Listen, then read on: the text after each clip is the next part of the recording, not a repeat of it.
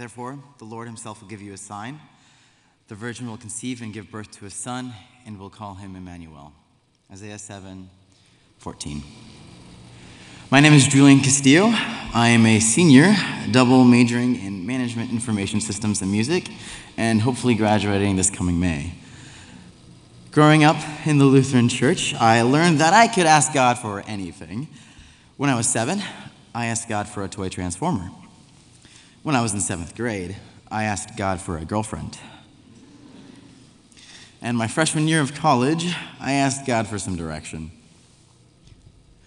What purpose do you have for me? And here I am with uh, two completely different majors. One of my best friends asked God some questions in 2010 when her mother was diagnosed with cancer. After five hard fought years, she died, and I distinctly remember a conversation that I had with my friend at the ELCA youth gathering. She told me of the tremendous pain her mother went through the hours before she died, the nightmares she got of her mother reaching out, asking for help, and unable to do anything about it. She prayed to God, asking for Him to take her pain away and make her healthy again. After seeing her torment, she told me she couldn't believe in a God that was still active in this world. Maybe he did work 2,000 years ago and sent Jesus to die, but now, how could God let a strong Christian woman endure so much pain? Maybe some of you have similar questions or stories, or know someone who does. My grandpa, after years battling cancer and heart disease, died when I was a freshman in college. I had just started school ready to start a new chapter of my life when the week before Labor Day, his heart gave out. We knew it had been coming. His health had been deteriorating fast over the last year, and I saw him before I left for school. While my family had been expecting his death, there was still a part of me that was hoping that God would pull him through. He had defeated cancer and had already been dealing with his heart condition for 20 years. In these two periods of life, I've felt completely and utterly helpless. I felt helpless talking to my friend about her faith, helpless when my grandpa died. I asked God for help, and I was just left with more questions. I felt a loss of control, and I know that it is my inability to fully trust in God, His plan and purpose, that led to these feelings.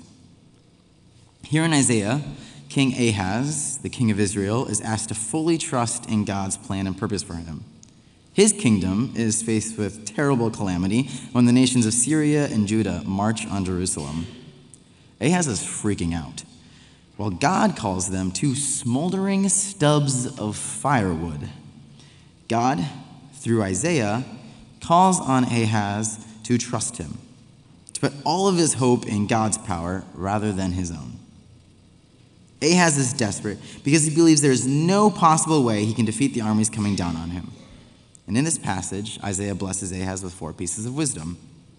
Be careful, keep calm, don't be afraid, and don't lose heart. Isaiah tells Ahaz that God will fulfill his promises. His promise to Ahaz that he will save Jerusalem, his promise to the people of Isaiah by bringing a Messiah through the birth of a son, and his promise to us that he is always with us, Emmanuel, God with us. What do you cling on to?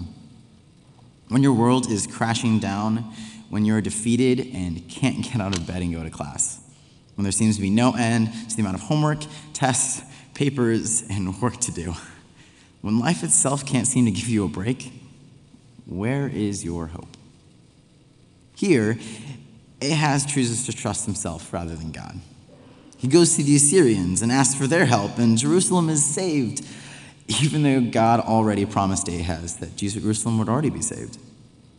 To us, it seems simple because we see the fulfillment of God's promise through his son Jesus. But the Israelites had to fully relinquish control and put their hope in God, in a Messiah. Even though I get the whole picture, even though I know how it ends, I turn into an Ahaz and I think I can do it myself. I still struggle with control and where to place my hope. Two parts of me fight acting on the knowledge that I have a God who loves me and cares for me and wants the best for me and will never fail me, or on the other hand, ignoring all of that and trying to do everything myself. I'm going to be honest. The realities of this world can be hard to bear. It's so easy to go through each day believing that it's all me and try to be God in my own life. And I question whether my pursuit for a relationship with Jesus is just in vain, like my friend who lost her mom. Life is beautiful, but we live in a broken world where sin runs rampant and it requires a tremendous amount of courage and faith to put my hope in heaven, to put my hope in a God that fulfills all promises. Isaiah doesn't just promise to Ahaz that he will save Jerusalem, he promises that the long awaited Messiah will come through a virgin and a son. God promises us not just grace for our sins, but also that he is with us always through his son Jesus, son Jesus Emmanuel. I know that Jesus lives, that God kept his promise, and because of that, I can put my hope in God's advice to Ahaz. Be careful, keep calm, don't be afraid, and don't lose heart. Therefore, the Lord himself will give you a sign. The virgin will conceive and give birth to a son, and will call him Emmanuel.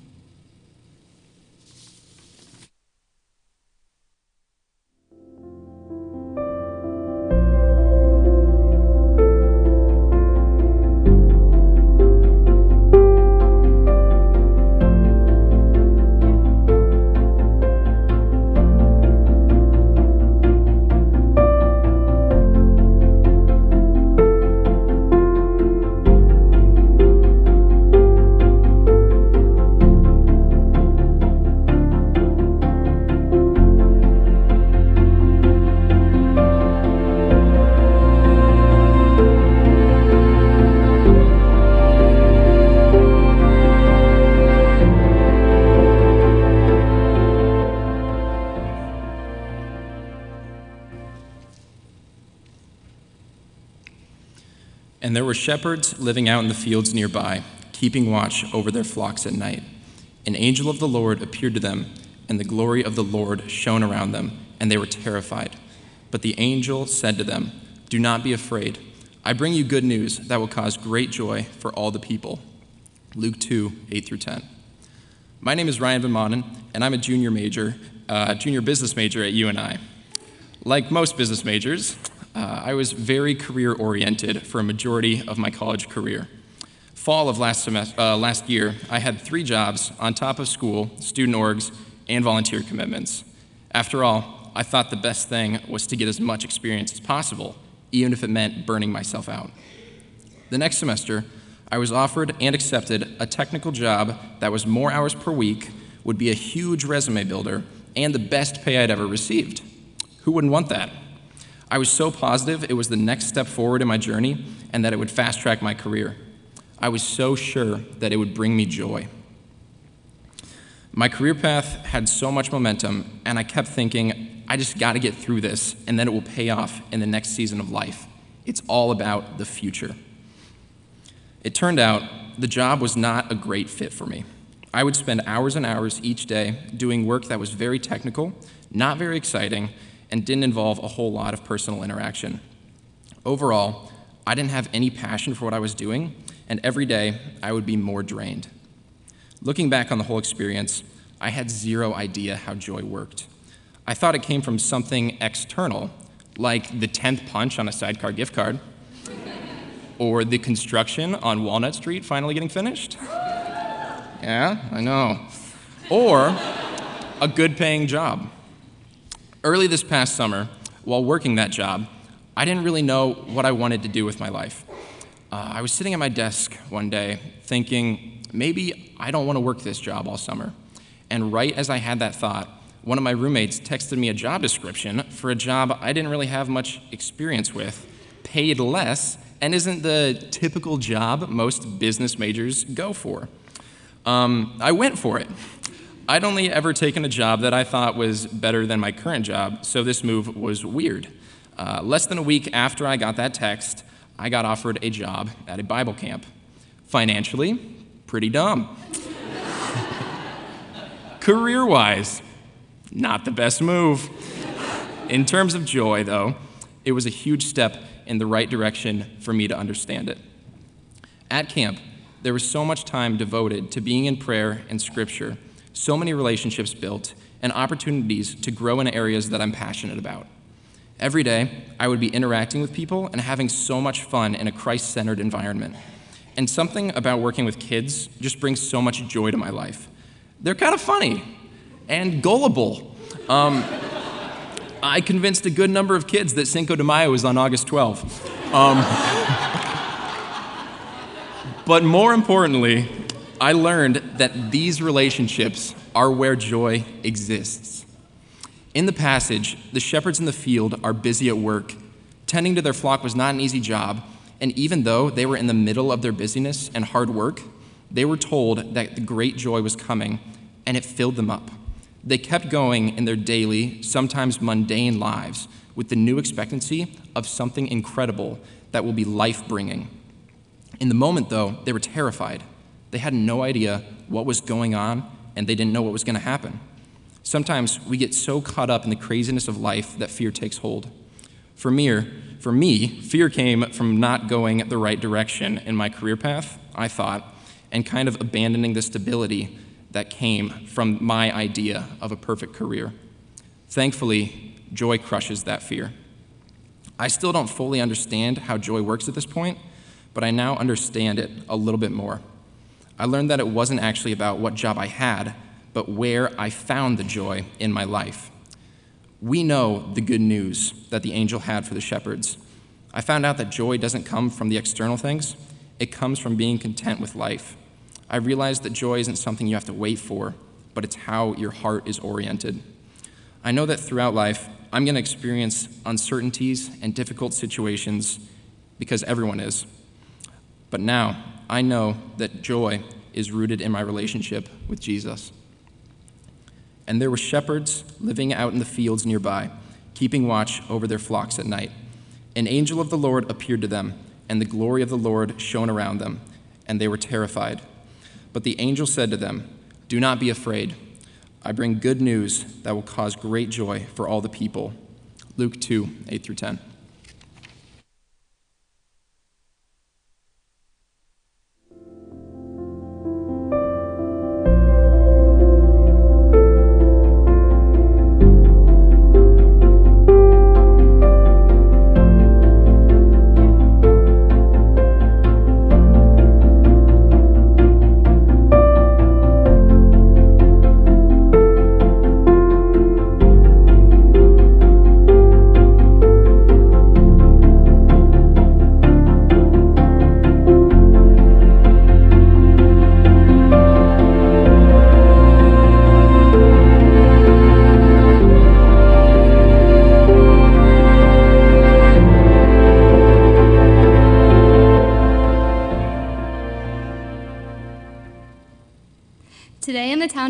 A Savior has been born to you. He is the Messiah, of the Lord. This will be a sign to you. You will find a baby wrapped in cloths and lying in a manger. Suddenly, a great company of the heavenly hosts appeared with the angel, praising God and saying, Glory to God in the highest heaven, and on earth peace to those on whom his favor rests. Luke 2 11 through 14. So a bunch of shepherds are hanging out doing their job when an angel appears to them and tells them that the Messiah, the one they've been waiting for, has just been born and is wrapped in cloth, laying down in a trough which cattle normally eat from. So I'm guessing they would be seriously confused, bewildered, perhaps excited, but probably really confused and shocked. To make the hearts beat even faster, even more angels appear, and they start praising and giving glory to God, rightfully so. Then they say, and on earth peace to those on whom his favor rests. That's where I get stuck. Peace to those on whom his favor rests. My name is Allie Henson. I'm a senior elementary education major, student teaching in the spring, which means in less than six months I will be out of college in the real world and doing this thing they call adulting. With that in mind, how am I doing right now? Honestly, I'm not in the best place. Um, my heart is full of fear and anxiety and stress and loneliness and confusion, hurt and doubt. I feel like I'm living from sleep to sleep. I cry all the time from random sadness and feeling overwhelmed with all my feelings. I get anxious very easily when I think of all that I have to do. I get frustrated even easier with honestly everything. I am mean to people who just want to love and care for me. I wonder if I'm doing enough when it comes to my relationships, schoolwork, future, and family life. I have no idea where, I'll be end up, where I will end up living, working, or just being after May. I'm self conscious about how I look, and I'm scared of what people think of me, and I feel like I'm living in and out of fear. So, when I felt a huge tug on my heart to speak about peace, I thought it was a joke. God, I can't talk about peace. I don't even know what peace feels like right now. The words in that piece of scripture say, Peace to those on whom his favor rests. Do you not favor me? Because I don't feel peace. I feel everything but that. What am I doing wrong? What can I do better to feel this peace? Why do I keep sucking and making mistakes and making it harder for myself to feel at peace? And how can I possibly talk to a bunch of people about this peace? And all these questions have swirled around my brain as I've gone through this semester. As I have had these questions, God placed the word peace everywhere. Peace in every song, every scripture reading, every teaching, every book, everything I listen to or read, the word peace screamed out at me. And there was literally a song that was introduced at Basic called Peace. It would be arrogant of me to come up here and tell you that in all of these places, I was seeing the word peace hearing it, pondering it, and then all of a sudden I got it. I now feel the overwhelming peace of the Lord, always. Jesus is teaching me about peace, yes, but I am still nowhere near having it figured out. I don't think I ever will, not until I get to be in the presence of peace himself one day in heaven. But there is one overarching idea that I've learned this semester when it comes to peace. It's not about me. It's not about how I feel. It's not about my stress or my hurt, my doubt, my self image. It's not about my fear. It's about Jesus. And when I'm looking at myself, I'm looking at the wrong person. I don't see peace when all I am doing is looking at the crap that is happening. I need to look to Jesus. I think God put the idea of peace on my brain this semester so that I would learn to start looking at Him during all the heartaches I'm experiencing. He wanted me to take my eyes off of myself and put them onto Him. This is so hard, though. It's easy to say, but I struggle with it a lot. It's hard to think of the positives or just look to Jesus when I can't even see Him over the hard stuff. So, under the overarching theme of it's not about me and looking to Jesus, I have learned the bullet point or helpful tip of having people. When I'm sad and waiting to go back to sleep, when all I can think of is me, my feelings, and my situation, I learned that I need people who will speak truth over me. A community that helps me look back to the cross, to look at Jesus. The Jesus who was born into a crappy world as the lowest of the low. I mean, his crib was where cows' food was held. The Jesus who had people hate him, spit on him, beat him, kill him. The Jesus who went through all of this all because he loved us. He loved me. He loves me. When I forget this, which happens too often, I need a community that reminds me, a community that points me back to the cross, to look at God, the keeper and definition of peace. Looking back at the scripture, peace to those on whom his favor rests, I remembered my biggest question. Do not favor me because I don't feel peace, I feel everything but that. Thank God it's not about my feelings. Thank God I'm not favored for only doing the right thing, favored when I stop making mistakes, or favored only when I feel the right way. I am favored because I decided to accept the best gift offered Jesus. I didn't have to do anything to earn it. I can't do anything to earn it. God gave himself freely to me, and I just had to accept it. So, my hope and prayer for you tonight is that you accept the peace that is Jesus that you start the process of choosing to look at Jesus in the midst of your situation. It takes time and other friends to remind us to look in the right place. But, we, but when we look at this piece, Jesus, our sadness, hurt, doubt, and our fears don't stand a chance. Today, in the town of David, a Savior has been born to you. He is the Messiah, of the Lord. This will be a sign to you. You will find a baby wrapped in cloths and lying in a manger.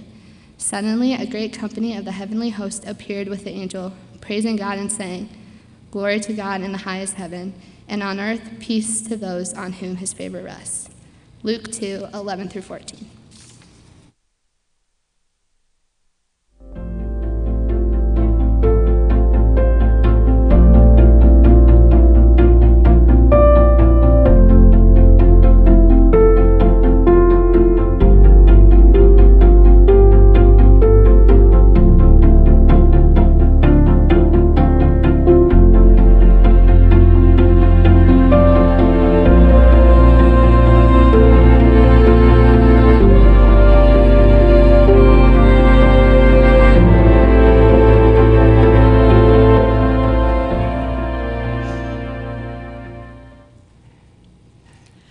God so loved the world that he gave his one and only Son, that whoever believes in him shall not perish but have eternal life.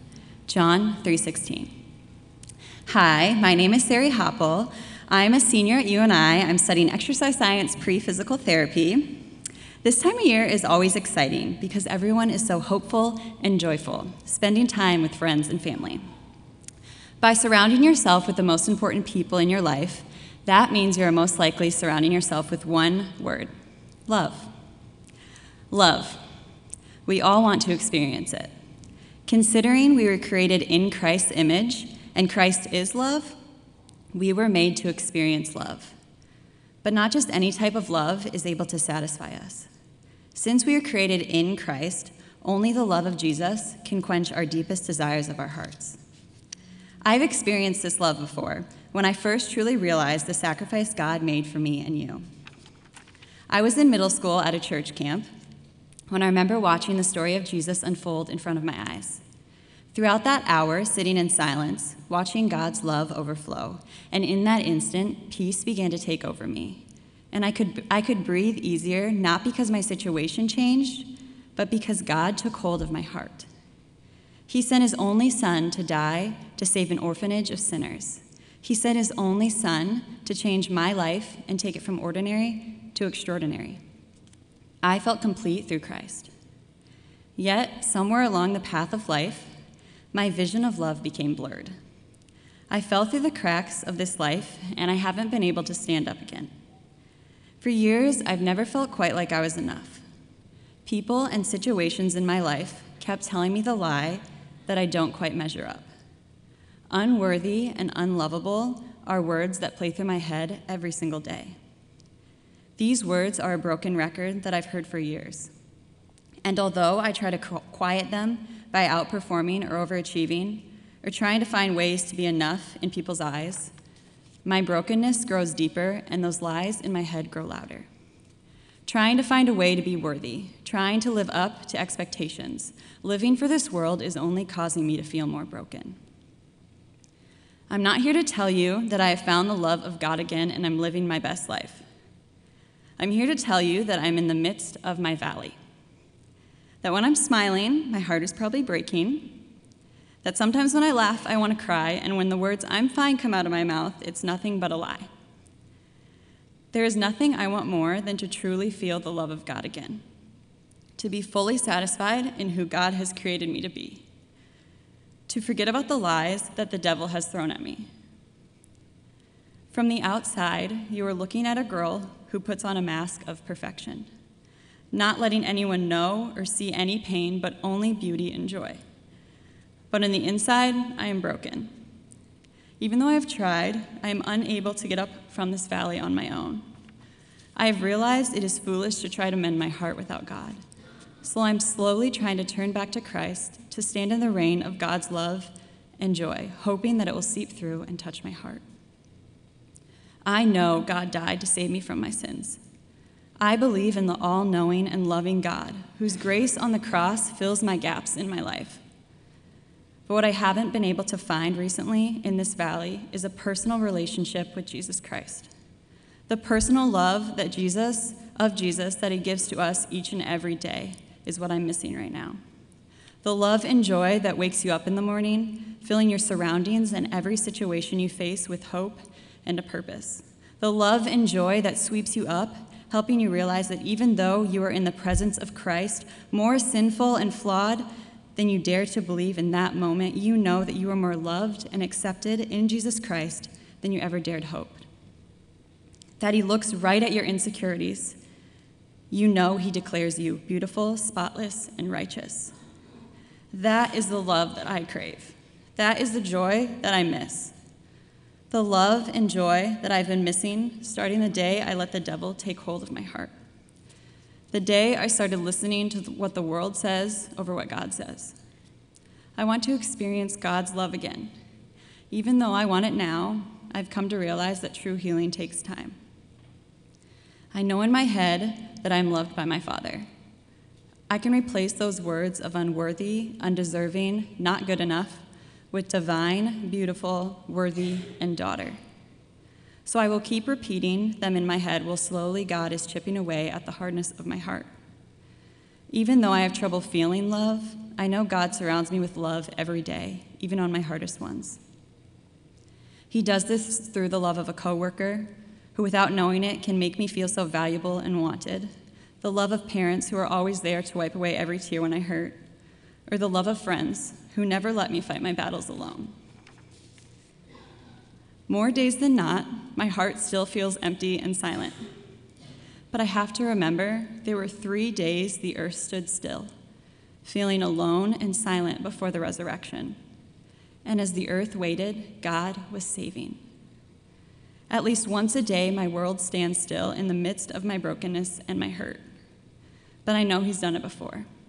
He has saved in the silence and pain, and I choose to believe that He will do it again. For God so loved the world that He gave His one, one and only Son, that whoever believes in Him shall not perish but have eternal life. John 3:16.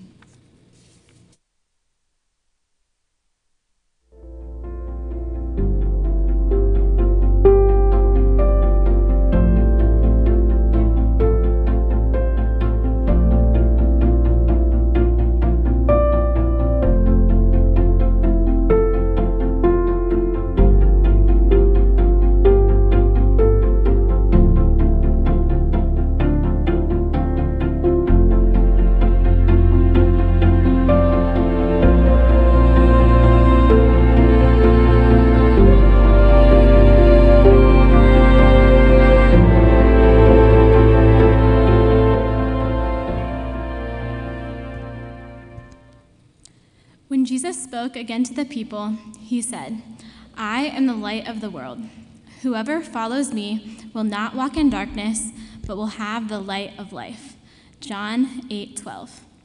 Hi, my name is Kayla Byer. This is my third year at UNI, majoring in communication sciences and disorders, and I'll hopefully be graduating this May. Growing up in a Christian home, I remember singing about this light and little cherubs, the children's choir at my home church. About 25 of us five year olds would sing, This little light of mine, I'm gonna let it shine. With childlike faith, I'd sing, or sometimes just yell, these words on stage. Either way, people would clap and tell me how cute I looked, even when I was basically terrified. As I've grown in my faith, I've realized how powerful this light really is. While preparing for today, I read back in Exodus a specific cross reference to this verse where Moses was standing on Mount Sinai. While there, Moses asked the Lord to show him his glory. The Lord replied, You cannot see my face, for a man shall not see me and live. Moses would have died from the power of God's glory, the intensity of God's light. He was a sinner without a Savior and could not see the Lord's face. But now, since Jesus was born in a lowly manger and died on a cross to cleanse us of the sin in our lives and save us from this darkness, we can have light. In fact, when we trust and believe in his name, the Holy Spirit actually lives inside of us. That is, we have light within us. We have the light of life. On the other hand, living with the light on earth doesn't mean that life is going to be sunshine and rainbows. We still live in a broken world and will probably be terrified at one point or another. For me, in the midst of this season of grad school applications and change, fear trickles in. Oftentimes, I let it take root and begin longing for acceptance at certain schools and wanting to know where I'll be living in approximately nine months. With big picture things, I like stability and desire to know what lies in front of me. As a result, I often struggle to put God above these earthly desires desires for control, success, etc. Maybe your earthly desires are the same as mine, maybe they're different. Either way, when I long for these earthly things, I'm living captive to sin. Sin that prevents me from seeing the ways that God desires to work within me and in the people around me. I become self centered and am unable to be a witness for God here on earth. I can't be living in sin and letting my light shine at the same time. It just doesn't work that way. In 1 John, which further explains the Gospel of John, the writer says, God is light, and in him is no darkness at all. If we say we have fellowship with him while we walk in darkness, we lie and do not practice the truth. But if we walk in the light, as he is in the light, we have fellowship with one another, and the blood of Jesus cleanses us from all sin. If we say we have no sin, we deceive ourselves, and the truth is not in us. But if we confess our sins, he's faithful and just to forgive us and cleanse us from all unrighteousness. When I honestly speak my darkness to God in prayer, I can find peace, hope, joy, love, and can be fully restored to be light to those around me. Because of Jesus, this sweet baby boy born in a manger this Christmas season, you and I can be forgiven and free. Our light can be restored. By actively following the Lord, I can have life. The earthly successes that I may experience now will vanish at the moment when Jesus comes again and all darkness is washed away. But the time I spend showing the light of Christ to those around me has eternal value. In a society where it seems like crazy goals, dreams, and busy plans are admirable, I have to guard my heart and set my eyes on the one who created it to begin with. But it's not easy, it's hard, and we might look terrified sometimes. But Jesus can restore us if we'll trust him. We can follow the light of the world as we seek what will come next. My prayer for you is that you remember and seek the light that created you and is chasing after you in whatever season you're in. And hopefully, with continual honest prayers to God to help us follow Him, you and I can step into the peace, hope, love, light, and joy of Jesus and walk with the one who created us to live. We don't have to be terrified because we can walk in the light. When Jesus spoke again to the people, he said, I am the light of the world. Whoever follows me will not walk in darkness, but will have the light of life. John 8 12.